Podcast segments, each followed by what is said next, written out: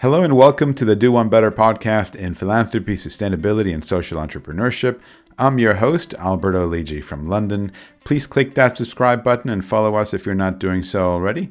And tell your friends, family, and colleagues about the show as well. Makes a huge difference indeed. Today we are talking about using the power of business to drive lasting change for the 1.3 billion people around the world who are living with a disability. And we have a wonderful guest on the show, Caroline Casey, who is the founder and key troublemaker, perhaps, but she's the founder of the Valuable 500. And their chair, by the way, is Paul Polman, who many of you will know, who used to run Unilever. They collaborate and connect with uh, 500 of the world's most influential global businesses in support of disability inclusion. And they are really a powerhouse in terms of bringing together the business community in order to help this topic and uh, and bring attention to it and transform the landscape. So, without further ado, Caroline, a big heartfelt welcome onto the Do One Better podcast today. Well, it is great to be with you. Thanks a million for having us on. Looking forward to this conversation. Excellent. So, why don't we kick off by learning a little bit about the Valuable 500? What's that all about? Well, in principle, um, the Valuable 500 goes along the concept if we can make business good, we can change the world. Right? And for us, the area that we are really passionate about is disability. And the Valuable 500 is a global collective of 500 companies and their CEOs who are innovating for disability inclusion. Um, and that's it very simply. And actually, we're the second biggest CEO collective in the world after UN Global Compact, which is incredible. And I don't mind playing second fiddle to 14,000 CEOs. Um, and what's very unique about it is we're really trying to use the power and an influence of a business collective with CEO accountability to drive systemic change for an issue that has been outside business for far too long. And that's for the 1.3 billion people and their families who have disability in them. And to see and value their, their potential as talent, um, for insight and innovation, as customers and suppliers. And that's really what we're here to do. It's, it's not rocket science. It's really about getting the attention and the will and, and, a, and a way to do it. And that's what we're doing together as 500. Excellent. And now your partners, they're they're they're quite diverse and really powerful forces within the business community. Give us a little bit of an insight into who they are and and how you've managed to convene them. And uh, as I mentioned uh, at the start, Paul Polman, I know is is uh, is the chair of the Valuable 500. That possibly is helpful in order to attract those big corporates. Give us a little bit of insight into who your partners are. Well, first of all, the power comes in the collective. I, I, I and I'm not saying that just to be political. I, I really mean it. Um, change can't happen with one amazing CEO or one amazing company. It just can't. It needs a collective. So the power is in, in the collective of it. But we very specifically chose to work with the world's most powerful brands because they move and can shift and change things in society through their CEOs that maybe politicians and policymakers can't. It takes years to do, right? So when you see a very powerful brand working together, and that's what we we went to go with, and it was companies who employed over a thousand people because we saw the greatest lack of good practice on disability business inclusion was in big companies. So we've got some really big ones, like we've got you know the Googles and the Microsofts and the Apples and the Deloittes and the Barclays and all the big kind of names that you know. And just so you're aware, that collective itself represents 22 million employees around the world, which is 41 headquartered com- countries, but we're operational everywhere and in 64 sectors. Um, so we're kind of big and we've got 8 trillion in revenue power, right? And we haven't even talked about the supply chains. But your question about how did we do it? I'm a hustler. You know, I'm an Irish hustler. I'm a daughter of an entrepreneur. And the passion and the vision for this, it, it, I just wouldn't let it go. And I knew that I believe truly that you, if you change one influential mind, you can change many. And Paul was our first. Paul Polman was our first. And at the time, he was the CEO of Unilever. So if Paul invited CEOs into a room, guess what? They came. And that's showing the power of it. So in trying to make something like this happen, don't try and change everybody immediately. Go for one who really believes in you, is going to stick with you. And then the second big thing and how we did it to get these very powerful companies is we launched on the main stage of the World Economic Forum. Not this, not a special inspirational stage, but on the main stage.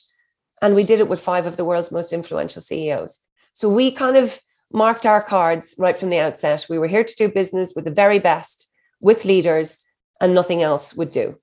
And it, uh, but I got to tell you, we built it in two and a half years, but it wasn't easy. You don't see the scratch marks on the walls. It was it was really hard.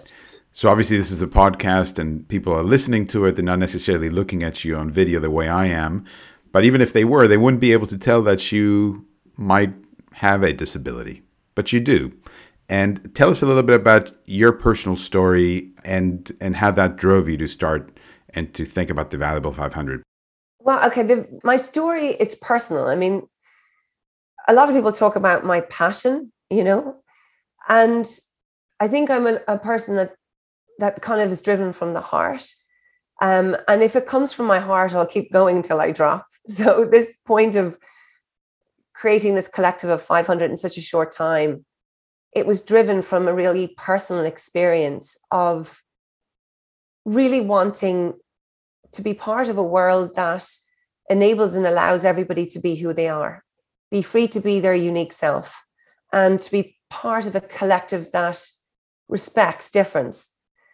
And that's really hard you know um, and i i am astounded that even in 2022 we ran some research um, around the valuable 500 to discover that 7% of our ceos had a lived experience of disability and four out of five of them were not disclosing it they were covering it they were hiding it and that's really personal to me because it was 20 years ago when I was a management consultant with Accenture um, that I finally came out of the disability closet. Um, I have a condition called ocular albinism, um, which means I'm registered legally blind. It's also a skin condition and a, a, hair condition, all those things, but it really affects my vision. And I only have about one and a half feet vision. And I had been too frightened to tell Accenture that I had this condition when I was applying for the job because I couldn't see anybody like me in the business. And I, I presumed that if I told them about my condition, they would choose somebody else. And what's even more extraordinary about my story, I found by out by accident at 17 that I had this condition, even though I was born with it. And the reason I found out by accident is because my parents consciously did not tell me. And they consciously didn't tell me because they wanted to give me the best chance to survive. And when I discovered at 17, I just didn't understand it. And at 17, you're a kid, like you're looking around to have fun and parties. And I certainly didn't want to attach a label of disability to myself. So I went into that closet for 11 years. And what is extraordinary about that, it is 20 years ago I came out of that closet, and still we see leaders hiding in it. That shows you the scale of the problem, Alberto. That's that's the issue. Because so many people are like, why is why is disability on the edges of business? And I think it comes right down to still fear of acceptance. I was going to ask you about that because there is this sort of blanket of silence, as it were, both, I guess, from those CEOs uh, who even have the lived experience of a disability and don't really acknowledge it and, and conceal it, but also the workforce and many individuals who are going through uh, you know many steps to try to avoid disclosing the fact that they have a disability. And many disabilities aren't something that people could detect by simply looking at someone what is driving that is it and i guess twofold one from the ceo's perspective are they concerned about litigation and costs and extra burdens that might be imposed on their company and the workforce are they concerned that perhaps in such a competitive labor market they will be jeopardized if they disclose their disability? Well, firstly, let's go to your issue about invisible disability. And it's a shocking figure. Um, 80% of disability, of that 1.3 billion, is invisible. So if somebody saw me talking to you right now, they would have no idea that I am registered blind. And I could get away with that. But things like dyslexia, dyspraxia, mental health, acquired illnesses, sometimes with you can you can have ms and nobody will even know and the other issue to understand is that 80% of disabilities acquire between the ages of 18 and 64 which means only 20% of us are born with it And then I'm just going to throw another stat out is every single one of us in our lifetime will live with disability. Now, why, to your question, are the CEOs hiding or covering? And why are our employees? And it's for the same reason, all of us for the same reason for fear of not belonging, for fear of not succeeding, for fear of not being accepted, for fear that our disability will define us, that you will not look beyond my sight and see the human that I am and the potential I have to offer, that our unconscious bias and how we understand disability will shade your way that you're going to see me. And that is what, what makes us very human is that we see the same fear in our CEOs that we see in our employees. But who's the leader here? Right? And the Valuable 500 is created because it believes in the power of business, but it believes in the power of business leaders. Leaders make choices, and those choices create the culture that a human being who's working in the business can come forth and say who they are. Now, if a CEO is not saying that, how on earth do we hope that our employees will self ID and speak about it? And then we have to feel that fear. Is litigation an issue? Yes, it is. I mean, you can't deny it. There's people are fearful um, that if you know if they don't do something right or they bring somebody with a disability into their business, that they will be litigated against. And same with customers. But you see, this is all based on fear right like it's about communication it's about understanding how can we find a way to create inclusive environments in as customers and as employees and within community rather than pitching up the forks and, and going against each other it's an uncomfortable conversation but unless we speak about this unless we get this out there and we do not need disability to be charity. We do not need your charity. Charity is part of the problem. And if we are going to end the disability inequality crisis, we need business to stand up and see the extraordinary, and there is an extraordinary opportunity for business that will deliver to their bottom line, but it will deliver to society's bottom line by including people with disabilities in their family, which is 53% of our global economy. I mean, that's a huge, right? Mm. And you're mentioning about business, you know, business in many respects is taking the lead on the sustainability agenda. Um, but I was really interested when I spoke with you a couple of months back. One of the things that came up in that conversation was that initially, when you were engaging with the philanthropic world or, or the world of philanthropic foundations, you didn't really receive the warm reception that you were thinking you might. And actually, you had more traction with the business community than you did with the foundations. Uh, give us what, what happened there? Well, if you could see my face, you know I'm smiling because people find this hard to believe. I mean, to make the valuable 500 happen, I mean, it's a very well known story. I had to remortgage my house, no joke, um, because no philanthropist felt they should invest in a company that was trying to change business because in a philanthropist's mind it was like well why would we give you money when business has the money? Like the point is we have to help and support business see their responsibility see the opportunity because at the moment business see disability as something medical or governmental or charity you know? So they so you've got to help me do that. So yeah you're right. And you know it has been the hardest part of the journey of creating disability business inclusion is funding. Um, and it, it, I mean, it has nearly broken me down the middle. I mean, I've, I mean, I'm a hustler and I'm a troublemaker for sure. And that's been good because I've just kept going and I will do everything, well, pretty much everything. There is a line.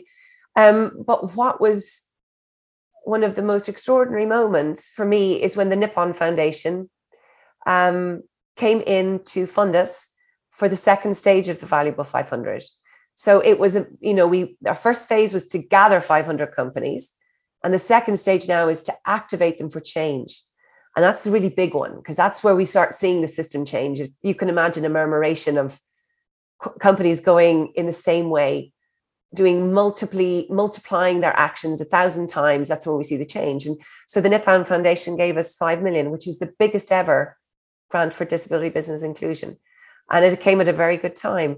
But it, it did force me, Alberto, as well, into because we weren't sort of the darling of foundations or the darling of of philanthropy.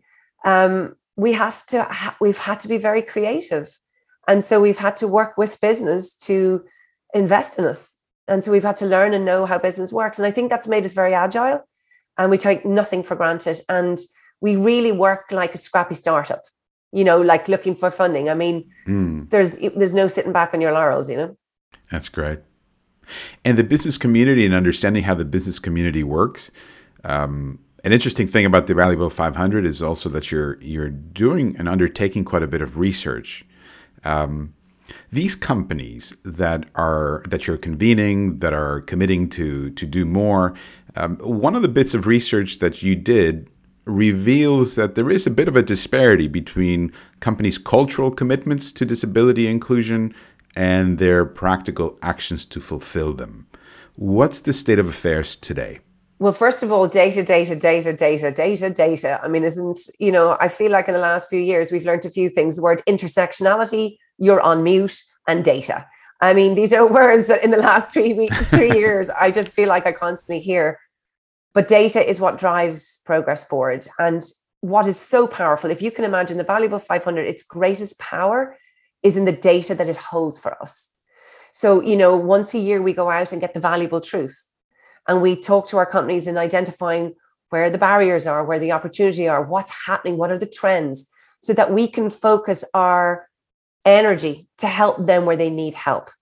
And the greatest area that they need help on right now is well, there's two kind of key areas. One is around this issue of self ID. 67% of our companies, our valuable 500 companies, do not know the makeup of their employees because with litigation and legislation, because you can't, you're not allowed ask around protected characteristics. So that's one huge problem. And the second big problem is, eh, which is also cultural, is okay. So we want to do stuff, but I want to do it. I'm all I'm all gung ho, right? But how do I do it? And if I ask how do I do it, do I look stupid? So there's this fear of not doing enough and then not even knowing what to do. And then maybe being frightened to ask because should they not know? And that is the most important element of the Valuable 500. This is a collective learn from each other, share with each other, help each other. None of you are experts. None of you are supposed to have it all right. My greatest concern on progress in any issue today is that when people are trying, they got shut down too quickly. Nobody's going to get this right. And can I just say on disability, nobody will ever get it always right. But when people get it wrong, we have to use it as a moment to learn, not a moment to castigate. And it's the biggest problem with disability that people are so fearful of offending, of causing somebody pain or looking stupid. And that's what we're seeing in our valuable 500 companies. So can you can you hear what we're trying to create as a, a global family i guess to try to take that tension out? So instead of tension we can put in progress and we can work together. And what's so wonderful again i just have to keep under, underlining it is if you've got the ceos encouraging the business to do that that's the magic. Mm, mm. Now, these CEOs and the, the, the sheer scale of the companies that you've convened and who are supporting you, uh, it necessarily means that they're operating across the globe. I mean, they have markets in you know every corner of the planet. Uh, the regulatory environment is very different across different different segments, uh, different geographic regions, and I imagine the realities look very different on the ground, say in the Nordics, Scandinavia, uh, Sweden, uh, versus other other parts of the world. Um, how does it actually translate into reality in a market that's developing that isn't regulated, where where the labor market is just under more strain, I guess, and individuals might be less protected? Well, a great example is if I was born in several countries in Africa with my condition, my life is at risk people with albinism are killed because we're seen as freaks of nature. So your point is so relevant. How disability turns up in different countries and different cultures is a huge issue for our global companies. And so I said, you know, I was talking about 41 headquartered companies in different countries, you know, but we operate in every country across the world through them. So, how do you do that? Well, it's that, what do we call it, global thing that we need to do. So, you have to have the intentionality from the top of the business. Like, look at Satya Nadella in Microsoft. He leads the intention and the value of inclusive business.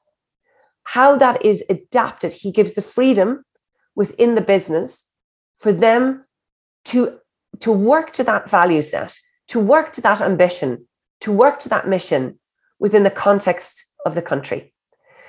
And I think I'll be honest, Alberto, it's one of the reasons or one of the, I was just going to say excuses to why companies haven't taken this on because it's so different in different parts of the world. And so our answer to all of our companies, and this is where we're learning, like Carmine Di Sibio in EY, he's a great, I mean, I, I would speak to him probably more often than anybody.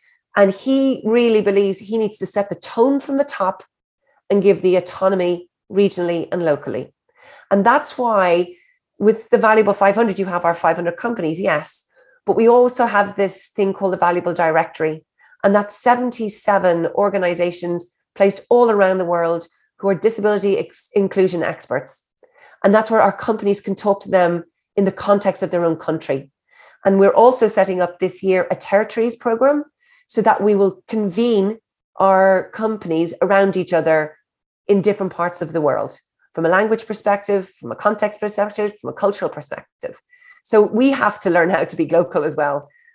But we have to encourage our businesses. You won't certainly if you have a view from New York, it is not going to be the same in Mongolia.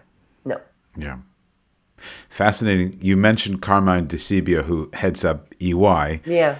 Uh, he's been on the show. He's been on the Do One Better podcast before, and and so has Paul Polman. Um, and I have to say, it wasn't easy getting either one of them on the show, but they both came, and, and it was they they made for for great, uh, wonderful guests.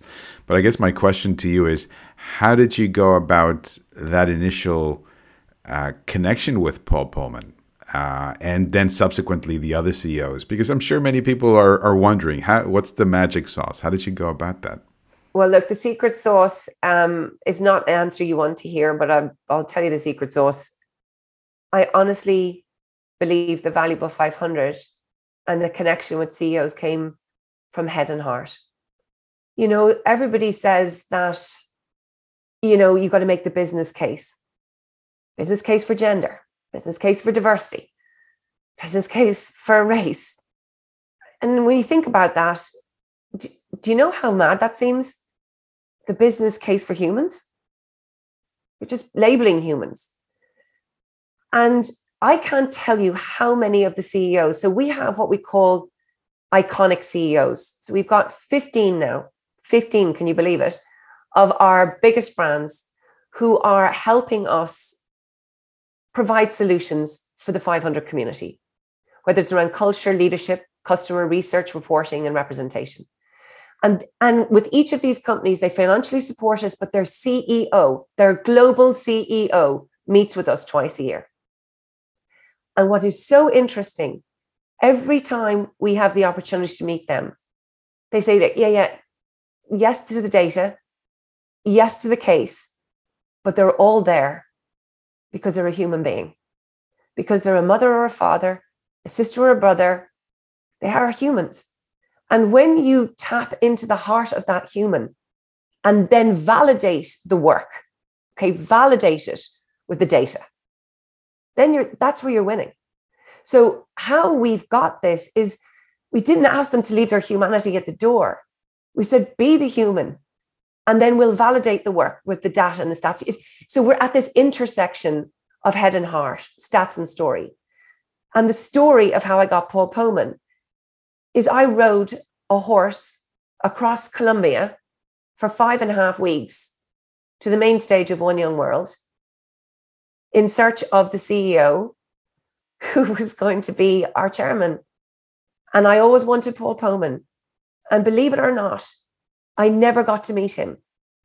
But he was the chair of One Young World. And I wanted to start this campaign at One Young World because I believe in the power of young people. And Paul was not supposed to be arriving until a Saturday. And I knew I was going to miss him.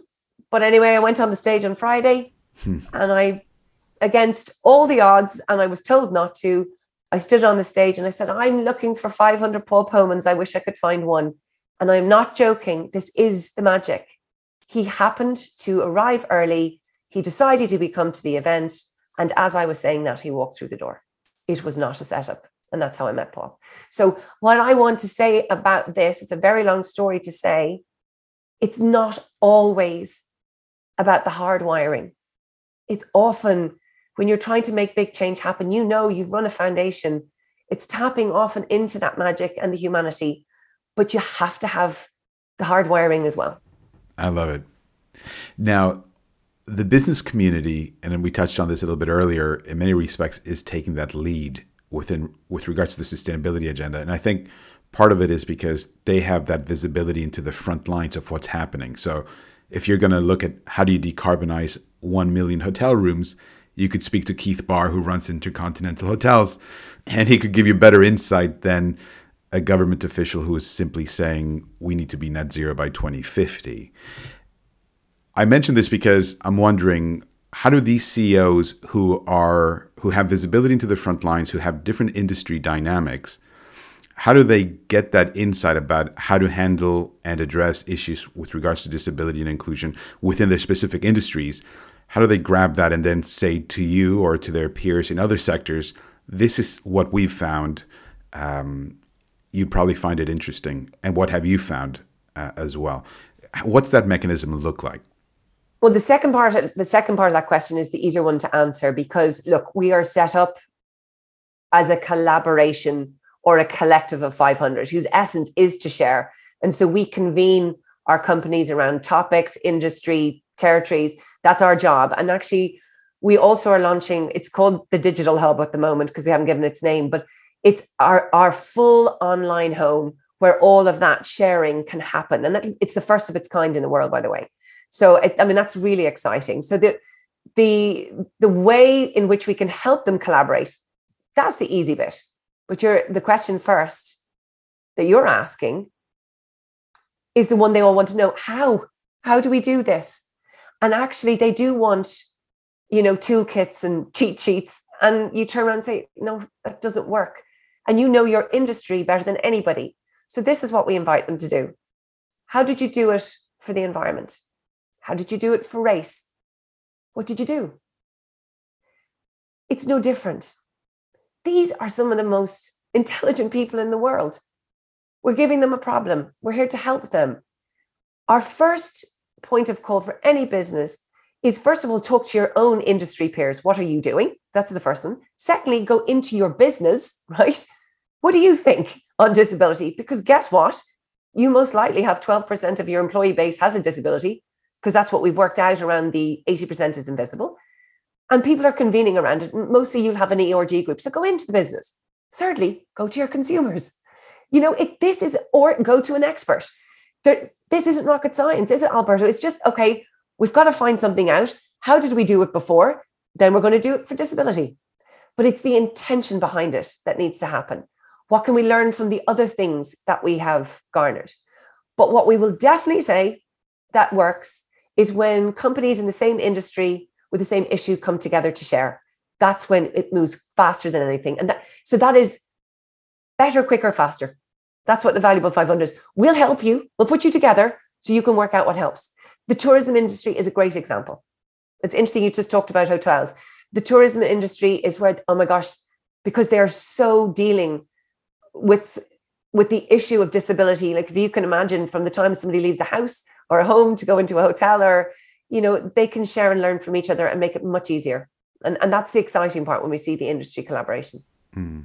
and it's interesting that you do have um, various participants from the same industry who are in everyday life competitors but in this case collaborative yeah, I mean, I'm very excited by that. You know that you know the biggest. We have 77 of our valuable 500 companies are from the financial sector. Okay. Can you believe that? Do you know why? Now think about this because they want to get customers and keep them throughout their life cycle. Mm. And they have acknowledged that if from cradle to grave, They know that people have lives. And through life, we we can acquire disability or different life experiences. So they've been leading on that, and they're very willing to share to a point, and then they get, uh, you know, and then they go, no, that's enough. Um, but the best, the best example of this was on Mobile World Congress mm-hmm. in February, where we had Google and Apple and Microsoft, three of our iconics on the main stage of Mobile World Congress talking about accessibility.